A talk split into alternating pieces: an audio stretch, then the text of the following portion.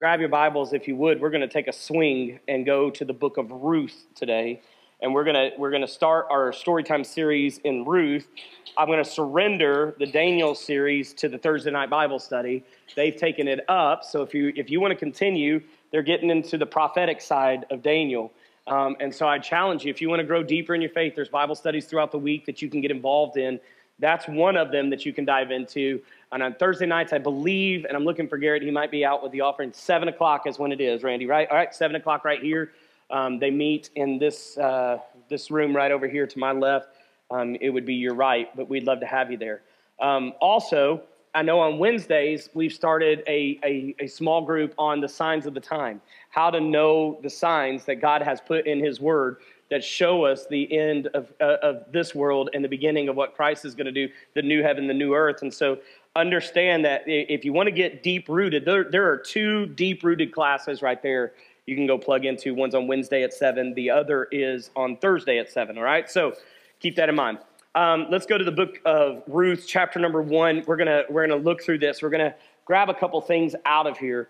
Um, I'm gonna speak to what God's been speaking to me about, and and I know that that might sound cliche because any message should be what God's speaking, but in my personal walk right now, this is this is where I'm trying to grow. All right. So, how many of you got an area of your life that you're looking at right now that you're like, okay, God, I want to grow this area of my faith? Anybody got that? Slip your hand up. If not, you need to have that. You need to you need to be searching, saying, God, I really want you to grow this in me. Grow this in my heart, grow this in my life. Help me with this. I'm not good at this. I need to be better at this. I don't understand this. Reveal it to me and just allow God to grow you. All right? And so Let's dive into verse number one, if you would. It says, In the days when the judges ruled in Israel, a severe famine, under that, underline that, a severe famine came upon the land. So a man from Bethlehem in, in Judah left his home and went to the live in the country of Moab, taking his wife and two sons with him. The man's name was Elimelech. All right, his wife's name, Naomi. If you know the book of Ruth, you know Naomi's name a lot more because Elimelech uh, dies here shortly.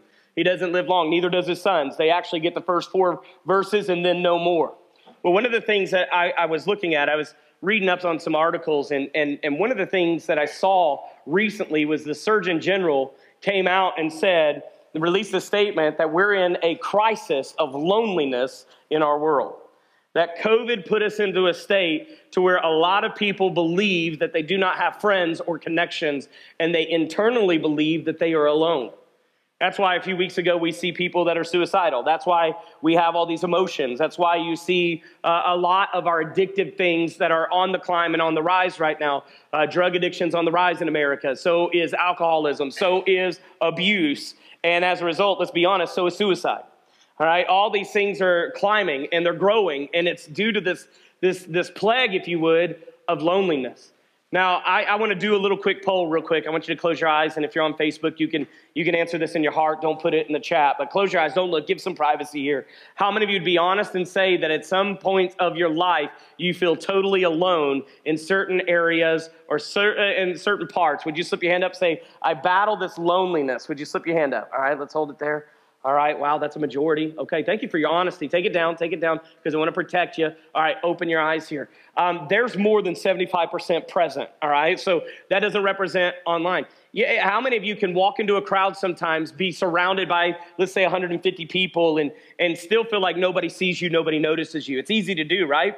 How many of you get in your head and sit and think that, that nobody cares about what you're going through, or nobody sees or understands what's happening in your life? And, and, and the truth is, um, that's a lie. There's probably definitely a lot of people that care deeply about you, but their reality is maybe like yours. They're going through things too. They're battling things too. And sometimes it's hard to get a thought. And sometimes it's hard to have the emotional capacity for somebody else because of what your struggle is in your own life. Sometimes it's hard spiritually to be there for somebody else because of the spiritual wars you're fighting in your own life. And so today, we're going to kind of go into this topic of the friend you need to become. Not the friend you need to seek, but the friend you need to become. Because if you become this, you'll find this. A person that has friends must first what?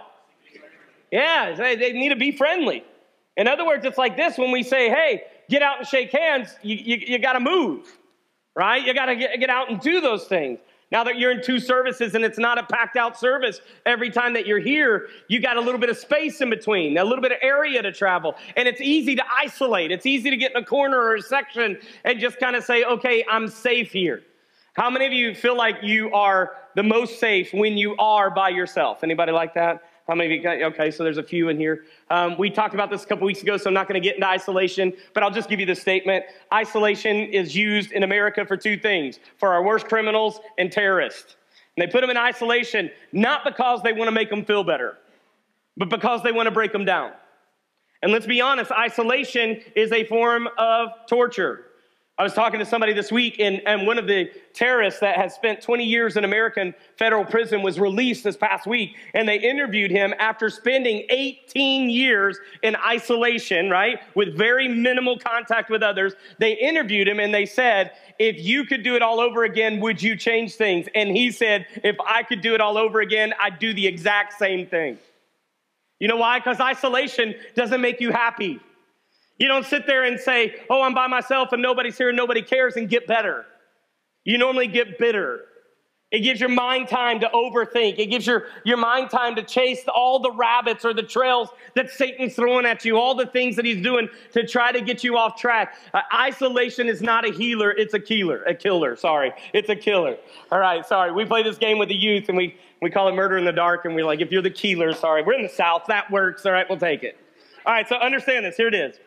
He's saying, hey, people are affected by loneliness in America to where we're actually at a breaking point to where there could be a global crisis of crime going through the roof because when you are lonely, you become more focused on you. And when you become more focused on you, you desensitize, which means you lose emotions and you lose feelings towards others. And when you lose emotions and you lose feeling towards others, then you start only doing things that are good for you. Now, let's be honest. If you are a husband and wife and you're only doing things that are good for you, is your marriage going to be strong? No. If you're a mom and a dad and you're only doing things that are good for you, is your, is your children, are they going to be strong?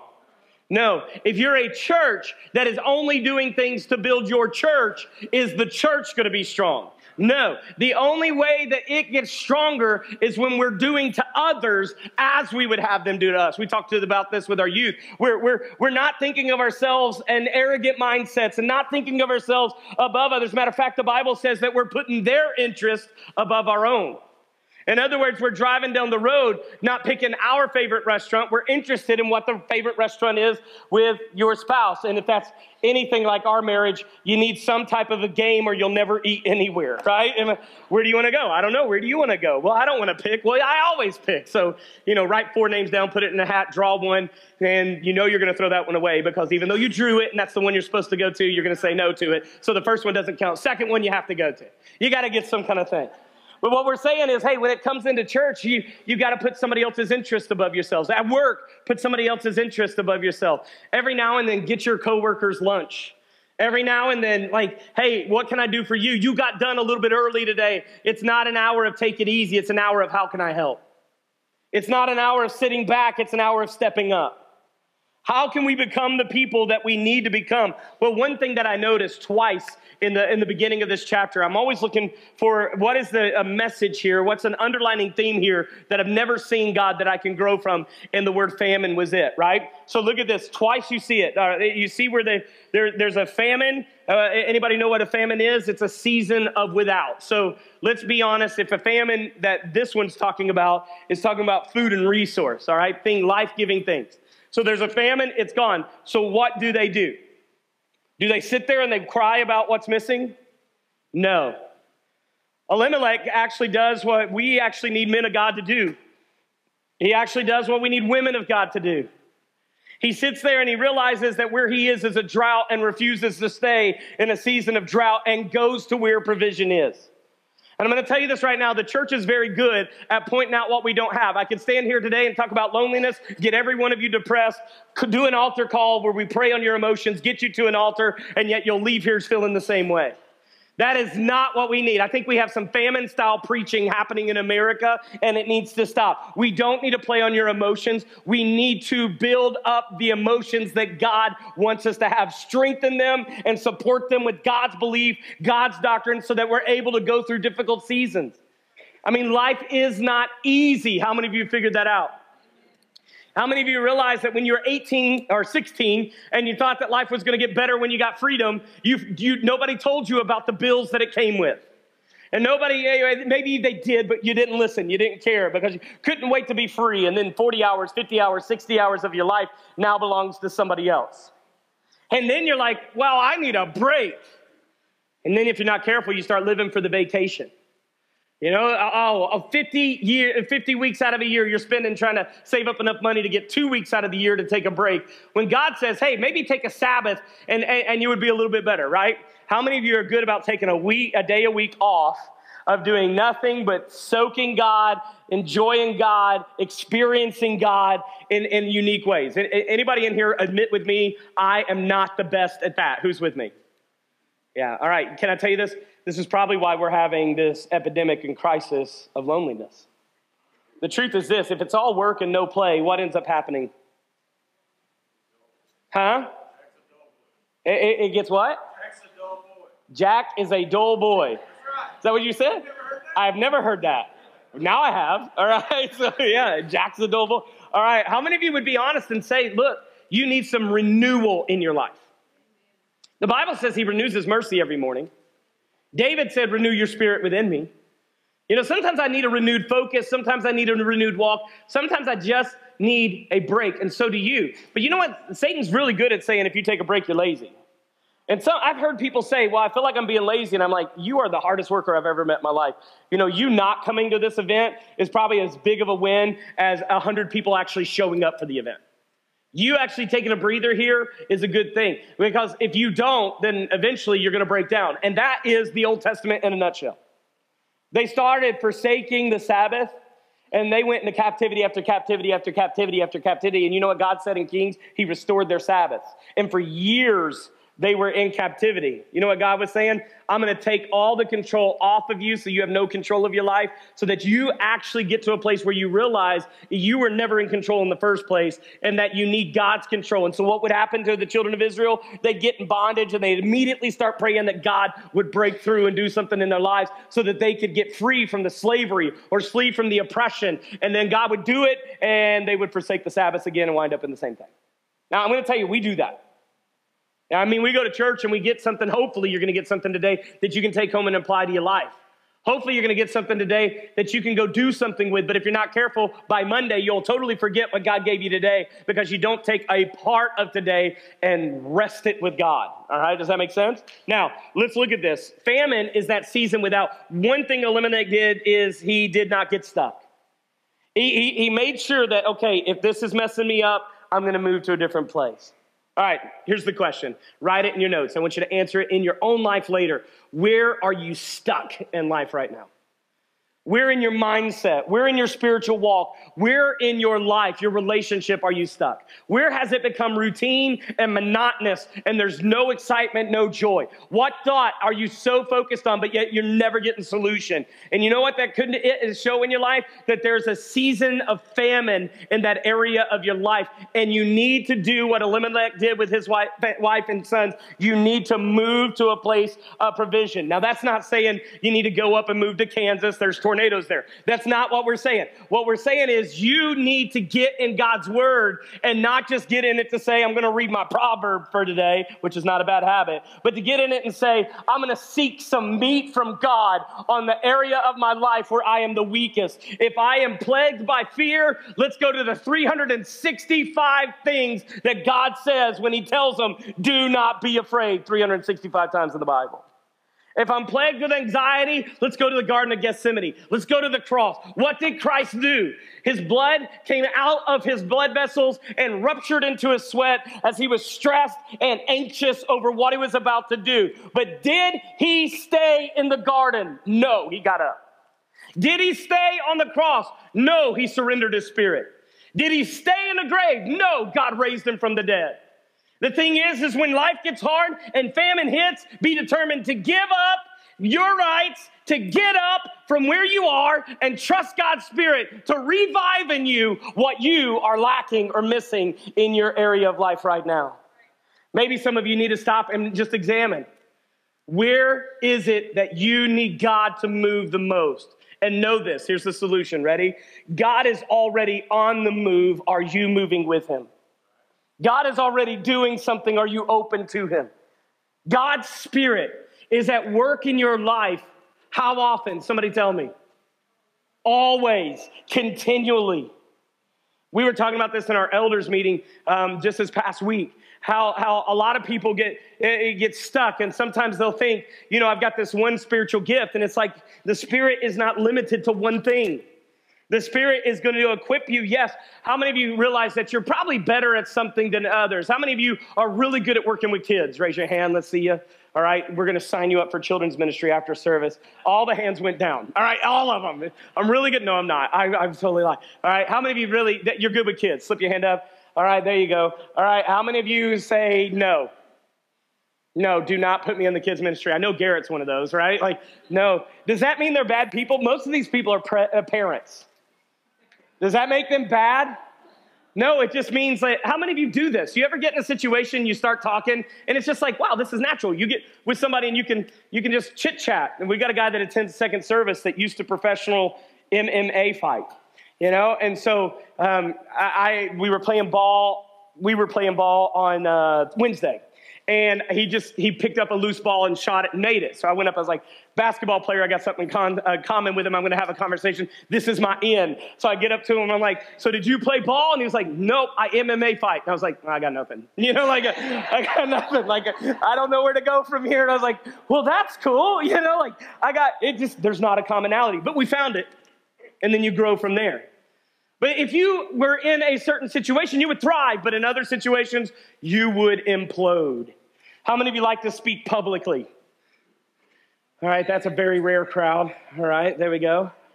Gigi says this. No, Gigi likes to speak publicly. All right, yeah, go all in, Gigi. Don't do that. All right, how many of you, go again. How many of you, if I said, come on up here, you would be like, all right, give me a microphone, let's go. All right, okay. How many of you would leave the church? That would be it. Like this, I've been praying, God, give me a sign, and that was it. You're like, you stick me in front of people, I am out the door. No, I'm just kidding. How many of you would say you get up here and you're gonna like faint, pass out, so that no words are gonna come? If they do come out, it's gonna be, you know, mumbled and jumbled and probably in tongues, and we'd need an interpreter, right? Like, how many of you would be honest and say, that's just not me? Slip your hand up in the air. Okay. So, can I tell you this? The Holy Spirit at times will take you out of your comfort zone. And there's going to be a moment that you that just rose your hand are going to be in a crowd, and all of a sudden you're going to be hearing things, and you're going to be like, oh, no, that's not you. Oh, God, that's not what you said. And not that you're judging what's being said, but you just hear the negativity falling on the, the noise. It's like a, a group of men. If a group of men get together, and I'm not saying I've been a part of this, but or, or heard this here because we would stop it. But a, a, if a group of men got together and they all started talking bad about their wives, would that be a place that the Holy Spirit in you would be comfortable? No. And you know what the Holy Spirit's not going to tell you to do? Walk away. You know what the Holy Spirit's going to tell you to do? To sow a seed of love. And in love, in that moment, maybe you say, hey, you know what? If we if we talk this way about our wives, we're going to go home with this attitude. But the Bible says that we are to love her like Christ loved the church and gave himself for her so that she's presented without spot or blemish. And so, guys, let's pray together right now that God would tenderize our hearts towards our wives, that we would release the record of wrongs against them, and that we would see them as sanctified, meaning bought and redeemed by Jesus, washed in his blood and clean. Let's, let's pray that God goes home and, and makes it as if we're going on our honeymoon. Let's get together. Come on, guys, let's go. You know what? That needs to be, that needs to happen. But you know what happens? The Bible says, don't quench the Holy Spirit. You'll be in that moment, I'm not a speaker, I'm not a speaker, this isn't right. And if you're not careful, you'll resist the Spirit. And, and people will go home and you never know what, you never know what spirals from there. I told our teenagers, like, and this might be harsh words, but your mistreatment of an employee at a fast food establishment, your mistreatment of an employee in a business setting, in a school setting, could be what causes that abusive employee to go home and beat their husband or wife or children that day. You're like, well, that's not my fault. No, no, no, here it is. You're an ambassador for God, and you're supposed to usher the Spirit into where you are. Are you, are you with me? And you're like, well, I can't be blamed. No, I'm not passing the blame, but I am simply saying this the, the Holy Spirit in you should cause a stir in whatever spirit is in them or coming after them when you're present. And in those moments, God can give you some discernment where you start understanding things and seeing a picture that you have no clue about. Or God can give you some words to speak, some prophecy to speak. And you, you might sit there and say, Well, am I a prophet? No, can I say this? Stop trying to declare what you are and believe in what the Holy Spirit is. And let Him have freedom in your life. If you understand that, say yes. And in here, understand that in the seasons that we walk through, it's not a script of this is exactly what God looks like. Jesus, when he spoke with farmers, talked about seeds. When he spoke with rich people, talked about investments. When he talked to investors, he talked about finances. He, he, he talked to doctors about uh, healthcare. You know, this is what we should be. He talked to his disciples about ministry. Jesus, and I love this. I heard this at a conference Pastor Chris and I went to. He knew the culture he was speaking to and spoke to the culture. You know, he didn't go in and he, he didn't get a bunch of poor people together and start talking about, hey, there was this guy that had all these investments. You know why? Because the poor people get bitter immediately as to why did they have investments and I don't. But you know, a lot of people that were struggling and poor were literally living off the ground. So, what does he talk about? The power of a seed and what the seed can be. And then he starts talking about soil densities. You know, this one has rocks and this one has thorns and this one was solid, hey, you know, but this one was pure. Like, this is it. And you know what he's saying? Hey, what condition is your heart in to receive the word of God today? Man, wasn't, that a, wasn't he beautiful at how he could speak? It's kind of like this. If I went to our children's church today and led the children's church sermon today, and I talked about the Greek and Hebrew meaning of, of these, this passage, do you think your kids are going to come out saying this was the best day ever? Or do you think they're, they're going to come out like comatose, like, like done? Yeah, I, I, I went into one of our Bible schools uh, one year, and, and you, you got to understand some of these classes sometimes by the way, if you've already signed up, that's a commitment in state of Tennessee. That's a legal binding contract.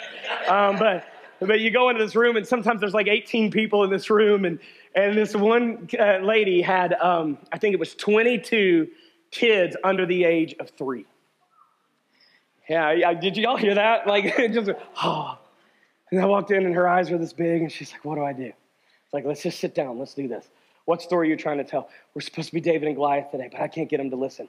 All right, it's not about getting them to listen as much as it's about getting them involved. Let's play. So we sit down and we, we start saying, okay, everybody get your slings out. Let's go. You know, and the next thing you know, we got 23 kids in that tiny room just slinging it around. And like, what do you think Goliath sounded like when he fell? Oh, it was this, that, and the other. What, what do you think? You know, somebody show me. What, what, how big do you think he was? And you build the story through where they are right? And if you got Legos, you're, you're building the walls of Jericho and you're knocking them down. I mean, you know, it's, and it's really therapeutic. It's like a smash room, but you're, you're like just going and but, but you, don't, you don't go above where they are. And, and, and here's the thing if you're battling the loneliness today, if you're in a famine season today, I, I, I love this. God has sent his spirit to minister to where you are. Elijah runs away from Jezebel, scared to death, after he has seen God do a, a fire rain from heaven and consume an altar sacrifice, after he spent a day on top of a mountain watching the prophets of Baal plead with their God and nothing happened, but then utter just a small prayer and literal fire come down down and consume not just the sacrifice, but the altar. Not just the altar, but the water that they soaked the sacrifice in. He knew who God was, and all of a sudden a woman says, I'm going to have his head. And he takes off running for three, three days, outruns chariots. He's out of there. And what ends up happening to him? Anybody know? He goes to sleep. And what happens while he's in this hiding season sleeping? An angel comes, feeds him. He goes to sleep, feeds him, goes to sleep. And then eventually says, You need to get this food because you're, you're about to go on a journey. And then eventually wakes him up and says, It's time to go. I'm going to tell you, you may be in a famine season today. This may be the only message God has for you in this whole sermon today is maybe it's time for you to get the nourishment of God because I promise you the time for you to move is coming when God is going to do a work through your life.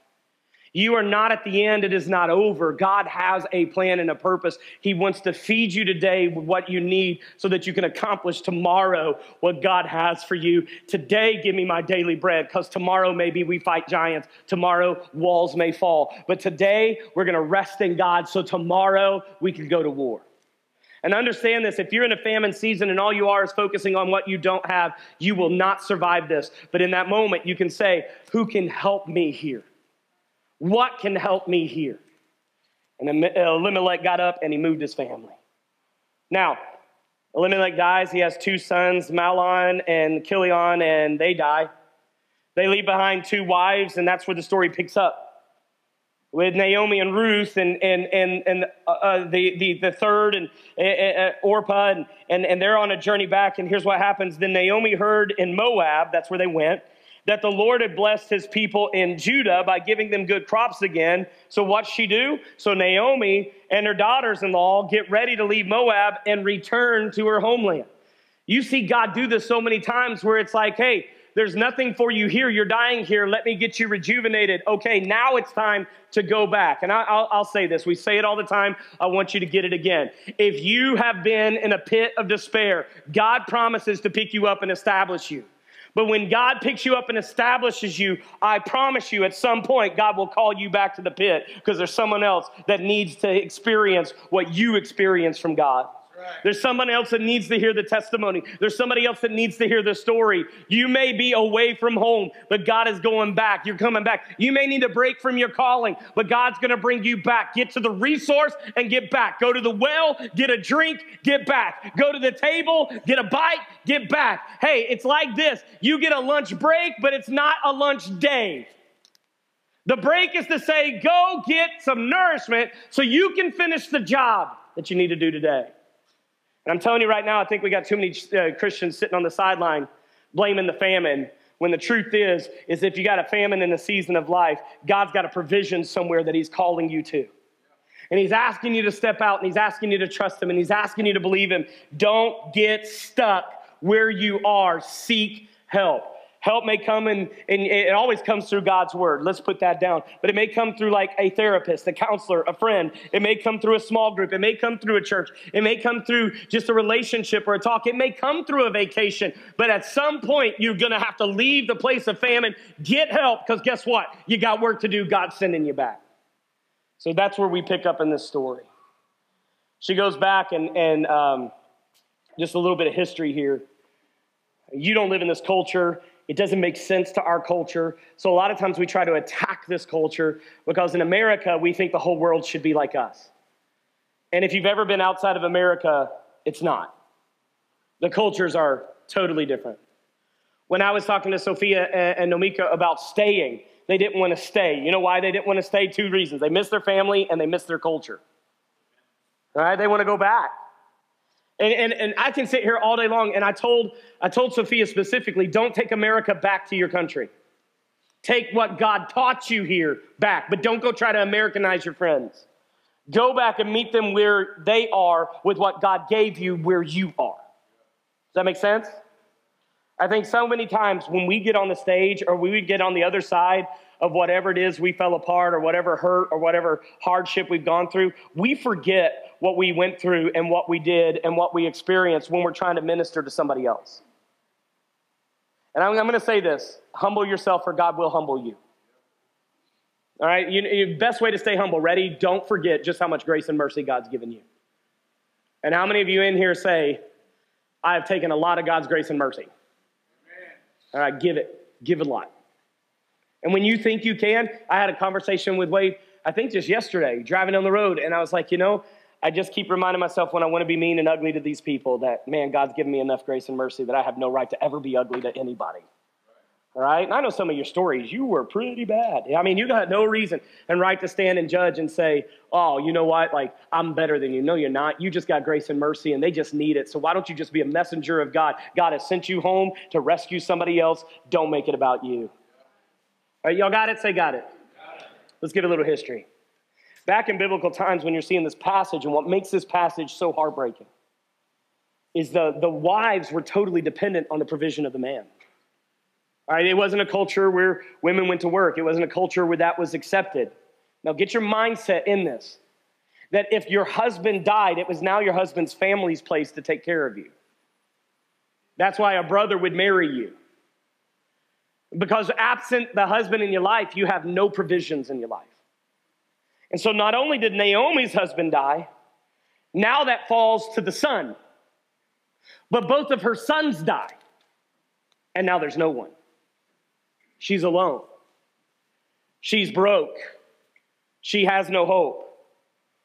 And not only does she have no hope, Orpah and Ruth are now in the same boat. So look at this. That's what picks up here. In verse number seven, with her two daughters in law, she set out for the place where she had been living, and they took the road that would lead them back to Judah.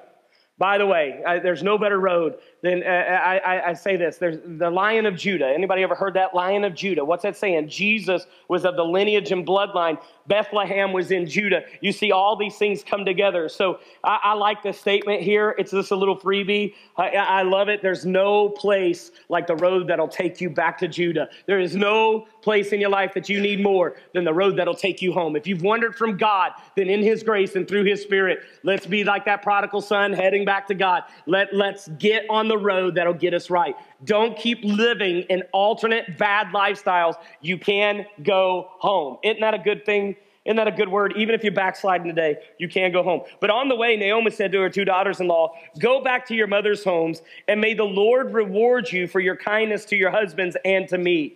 You know what she's saying? Go back to mom and dad so that you have provision. Go back so you have hope.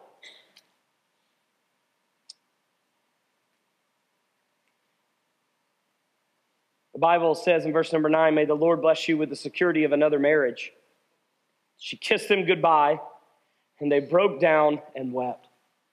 You understand what security of another marriage means somebody to come in and feed and take care of you, somebody to pay your bills, somebody to give you a life, take care of your kids. Verse 10 No, they said, we want to go to your people. But Naomi replied, Why should you go on with me? Can I still give birth to other sons who can grow up and become your husbands? She's like, Hey, I have no way of providing sons. I have no way of providing heritage. I have no way of providing you anything. No, my daughters, return to your parents' home, for I am too old to marry again. And even if it were possible and I were to get married tonight and bear sons, then what? Would you wait for them to grow up and refuse to marry someone else? No, of course not, my daughters. Things are far more bitter for me than for you because the Lord has raised this fence against me. You know what that is? Naomi saying, I'm alone. I got nothing. And I believe we have a lot of the world in that mindset to where they think that God is against them because of what they're going through. Look around the room. You're not the only one paying high gas prices right now. You're not the only one struggling. Electricity's higher for everybody.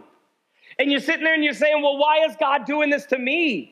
Recession isn't about one person, it's about an entire nation group. And unfortunately, we're not just in a national recession, we're in a global recession, and everybody's going to be affected, and everybody's going to have hurts and pains. But Satan's going to have a way of making it to where you feel like you're the only one. And the truth is, you're not even the only one in pain in this room today. You're not even the only one in hardship. But in loneliness, we say, get away. I'm hopeless, and even God doesn't love me. And I believe in our society, and I don't even have to say it, the Attorney General has said it, the Surgeon General has said it. There is a loneliness cry going out. There is a brokenness cry echoing through society. Now, I can sit here and preach on that, but I think we need to preach on the solution. That society needs believers to rise needs people to step up and be living proof that God is still present even in recession times, that God still loves, God still notices. We need an Acts chapter 2 type of church that raises to where we go through our homes and the things that we don't need, we start giving to people that do need. And the things that we have that we can get rid of, maybe we sell to help people pay a bill, get through something in their life. It's so anti culture for us to talk like that, but it should be the natural habit of who we are. Anybody in here say there's an area of your life that you're extremely blessed? Raise your hand. And if you don't know what I'm talking about, maybe your closet. How thick and full is your closet right now, right? How many of you can say there's an area? Maybe your cabinets have a lot of canned goods. Maybe you have a lot in your refrigerator. Maybe you do have money in the bank. Maybe you do have a car that actually works and drives and actually has gas in it and a job that actually is paying the bills. How many of you can say in some area of my life right now, extremely blessed? Raise your hand. All right, look around the room. I want everybody to see that. Wow, by the way, that means there's areas of our lives that there should be praise. But how many of you would say there's areas of my life that feel like famine right now? There's a real struggle and there's a real drought. Slip up your hand. All right? I, I got, I've got, you could raise both. Anybody say that? That could be emotional, mental, physical. It, it, it could be with things. And so we look at this and we realize that the world that we live in, there's plenty and there's without. Naomi says, I can't give you anything. Like to stay with me is going to be bitter because it is more bitter for me than it is for other people. Can I tell you this right now, please? Please, please, please. Don't ever minimize your pain and say somebody else has it worse. That's not healing. All right? And I hear people say that all the time. I know somebody has it better. Pain is pain is pain. And if you're hurting, you're hurting. And if you have hurts and you have wounds, they need to be dealt with.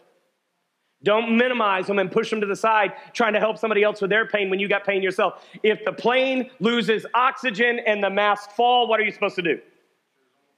Come on now, talk to me. You put yours on first before you help your children. Why? Y'all are a bunch of mumblers. Why? Huh? Say it again. Yeah, if you run out of oxygen and pass out, are you any help to anybody? And so, what do they say? Put it on. I'm going to tell you this right now. The Bible says in Ephesians 6, put on the whole armor of God.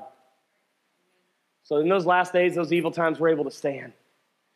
I'm going to tell you this right now. In Job chapter number six, Holman Christian Standard Bible, the Bible says that a friend should have the loyalty of his friends even if he forsakes the Almighty. You know what he's saying? At times in your life, you are going to get depleted. At times of your life, you are going to get to a place where your faith isn't where you want it to be.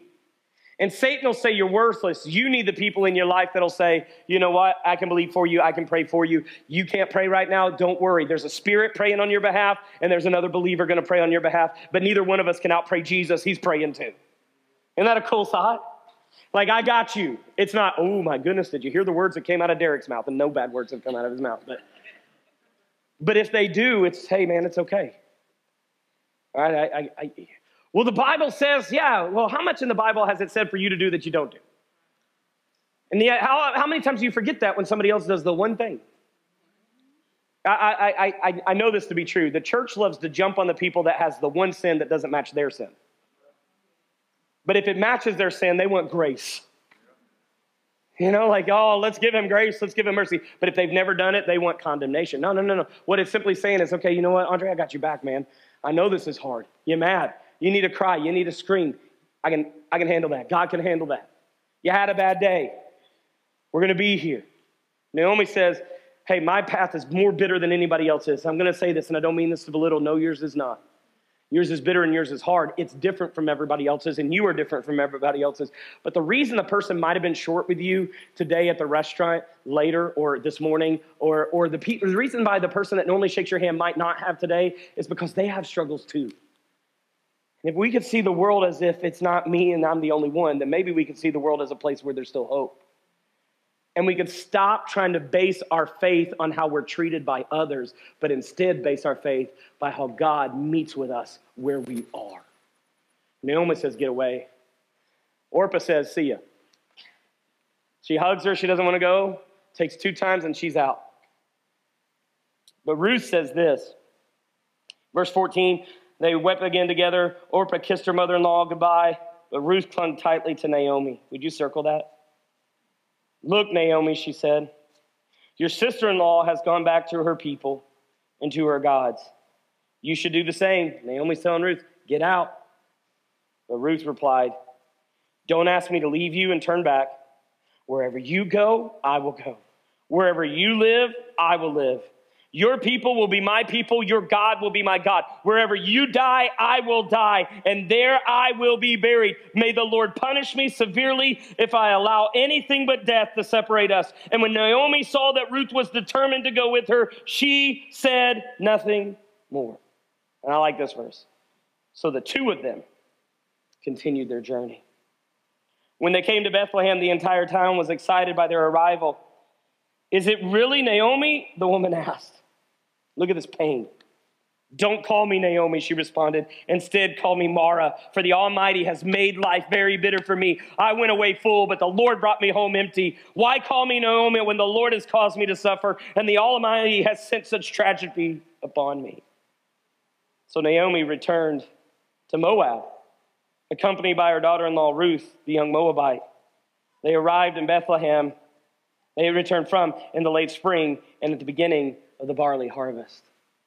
I like this. I'm, I'm going to hit you real quick and then I'm going to give you really quick points. We're out. They arrive when the harvest is about to come. I'm going to tell you this right now. Most people quit the journey before they get to the place of provision. Most people quit the study. Most people give up the bad habit. Most people give up. I'll, I'll, I'll, tell you right now the most faithful a lot of people are ever to church is when their life is completely in ruins. When the church is there, helping with light bills, helping with food, helping with those things, they are loyal. But the moment they get back up on their feet, they most time disappear. I, I, I've actually even coined a phrase, and I don't mean it to be hard, but I mean it to be reality. The people you help the most will more than likely hurt you the most. How many of you found that to be true in your life? Because what happens is when we get to the harvest, we forget the persons that God used to bring us there. When we get to the good seasons of life, we forget the people in the journey. We forget that we needed God. But when Naomi was at her worst and she was down, Ruth stepped in and said, I'm not leaving. So she proves to us very quickly the friend that we need to become. Number one, write it down a friend willing to make a sacrifice. Verse 11 through 13. Look at this real quick.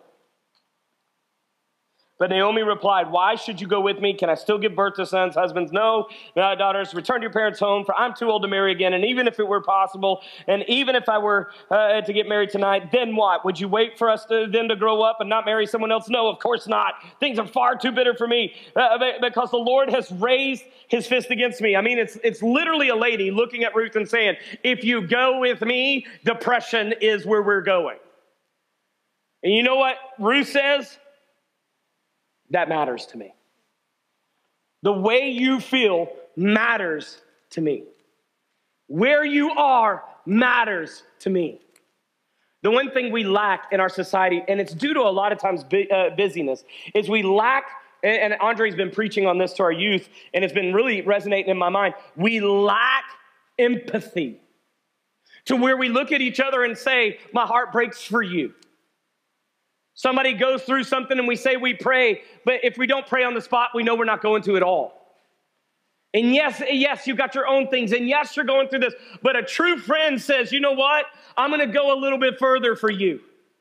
I'm gonna care a little bit deeper for you. I'm gonna go into your ugly. I'm gonna be around for the snotty conversations where the, the, the, the, the areas of your eyes and nose are just pouring out. I'm gonna listen to the mouth. But I'm not going to let your current reality become the hope of true reality in Christ. I'm going to stick this out with you because I know I like it. We're going on a journey together. Verse number 19.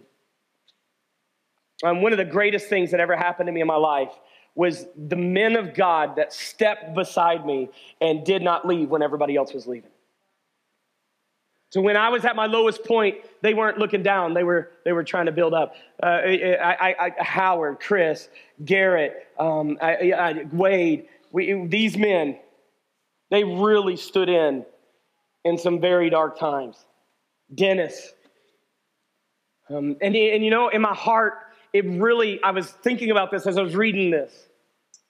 There's going to be times of your life that you just don't know how to feel. And thank God for the people that are going to come in and love you through your emotional roller coaster. There's going to be times in your life that you mess up. Thank God for the people that don't judge you based on what you are capable of, but judge you based on what God is capable of doing in you. Thank God for a Galatians 6 type people.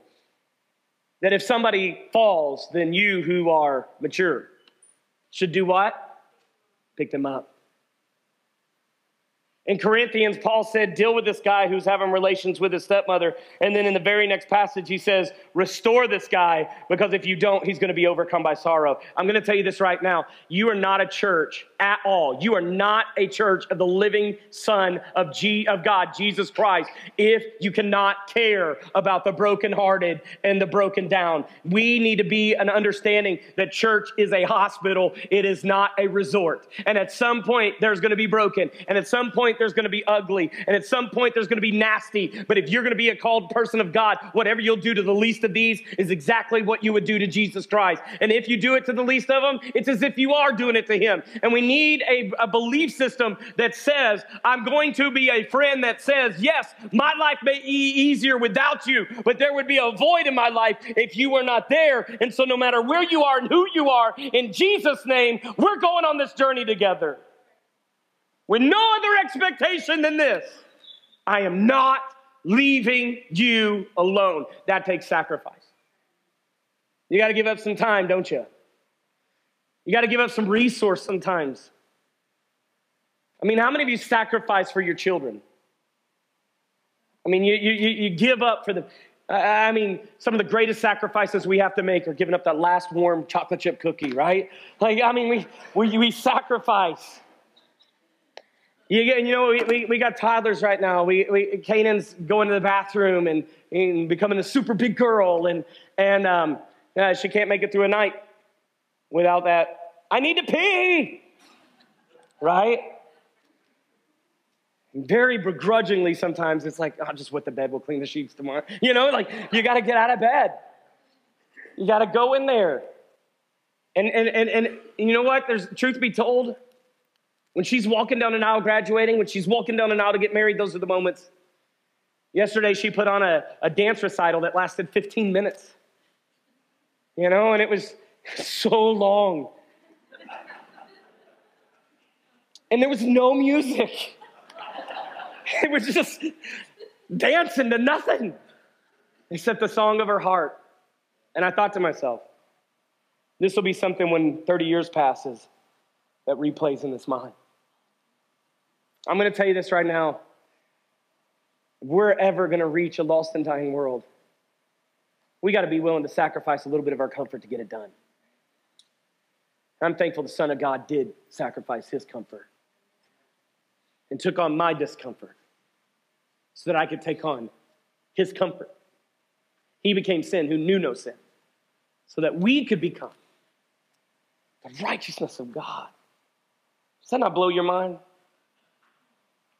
And that's why there's, there's people sometimes that you're going to come in contact with that you're going to have to be nice to that you don't want to be nice to. That you're going to have to give to that you don't want to give to, but a friend loves at all times. Anybody thankful today that we got a friend that sticks closer than a brother? Isn't that a good word? Thank you, God. Number two, loyalty. Loyalty says, I'm going to stay for the good, bad, and the ugly. I like this. Where you go, I go. I will not turn my back on you. Your God, it'll be my God. Where you die, I die.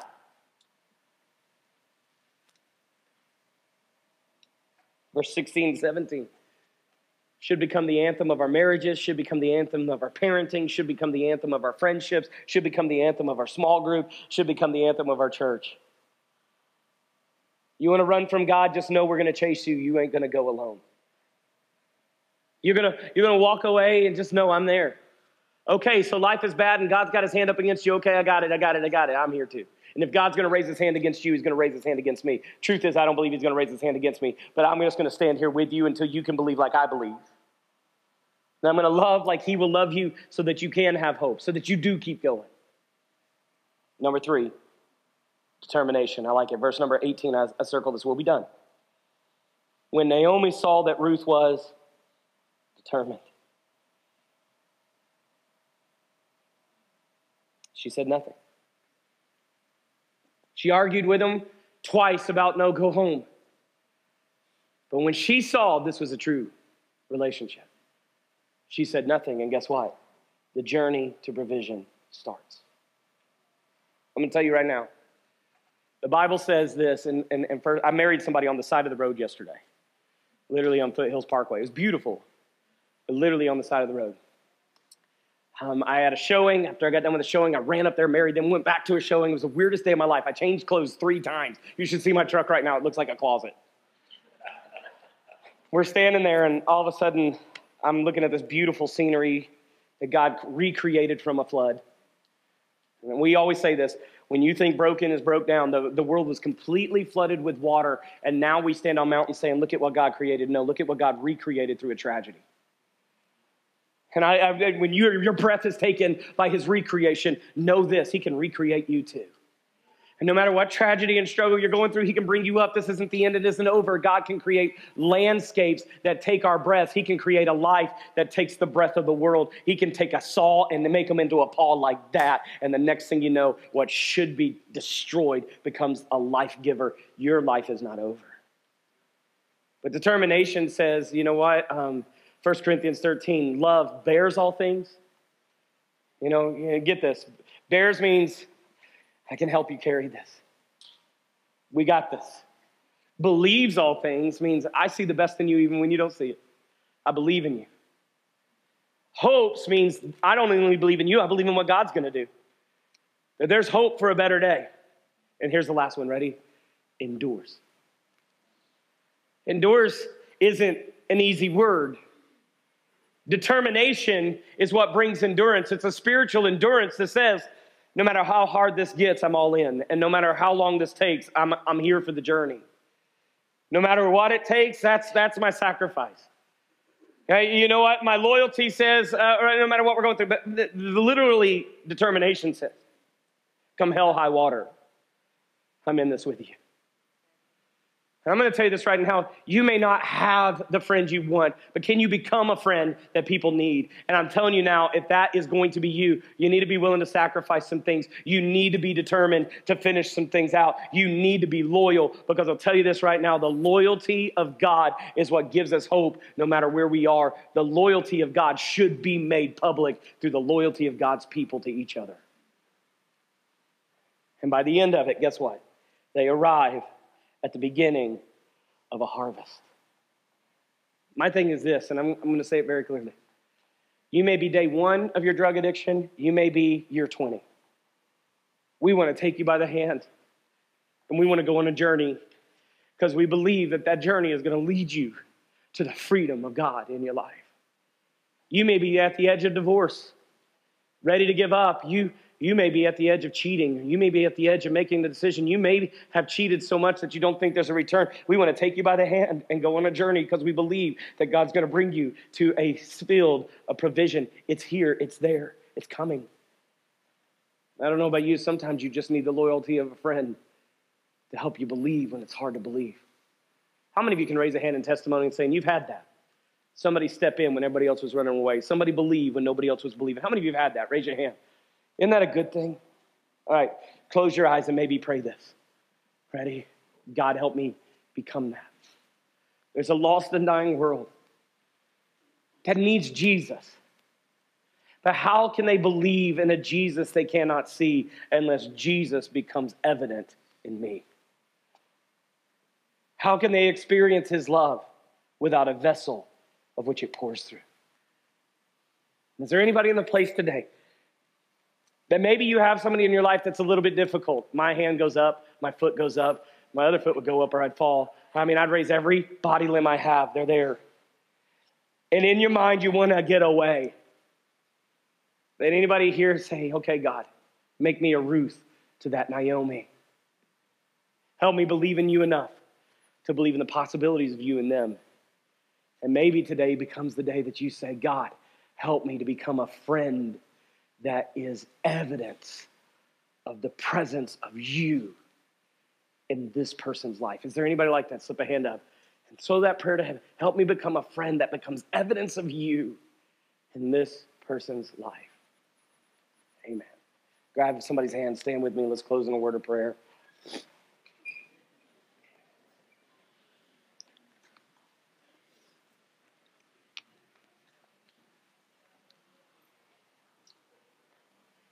Hey, we love you. I hope you know that. Like, we, we've got, we're, one of the things Libby and I have been in discussion about and we're praying towards is, is a whole department of people that you're not counselors, you're not certified, you don't maybe not have a degree in it, but you do have an experience in something. And, and maybe you can take what God has taught you. We don't need what you learned, we need what God has showed you.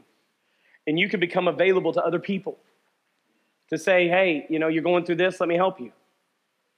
You know, um, I, I, and I'm not saying I agree with everything the guy teaches, but Dave Ramsey went through bankruptcy twice. He's pretty good at telling you how to get back together because he's been to the pit, out of the pit, back to the pit, out of the pit, and standing, right? Right now he's going through a $150 million lawsuit. All right? Like, listen, understand this. Like, sometimes you go through the fire, and it's a lot easier to turn around and say, hey, I went through that, come on. We're praying that God would raise you up to be that. Some of you were the child that was totally neglected. The, some of you had behavioral issues as children. Maybe you still do as an adult, but let's not talk about that. That's another day, right? Uh, maybe you could become the caregiver, the helpmate to the, the child that comes to church that struggles with those behavioral issues. And you're like, oh man, that's so difficult, but who knows better how to stand through that difficulty than somebody that lived through it? Maybe you were the abused spouse and. Uh, on the other side of the room somebody that needs to talk. If we just made ourselves available, then that would open up. We need, we need people. If we are truly in, and I believe we are, a crisis of loneliness, we need people to step up and say, Nah, I'm present. I'm here. The most powerful thing you can bring in somebody else's life is your presence.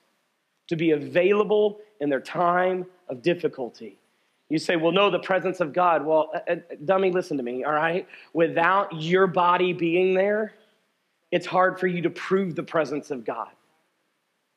I mean, if God wants to hug Derek today, then somebody of God needs to walk up and just say, I love you, right? If God wants to do a work in Daniel's life, sometimes it needs the people of God huddling around saying, we, We're believing for you.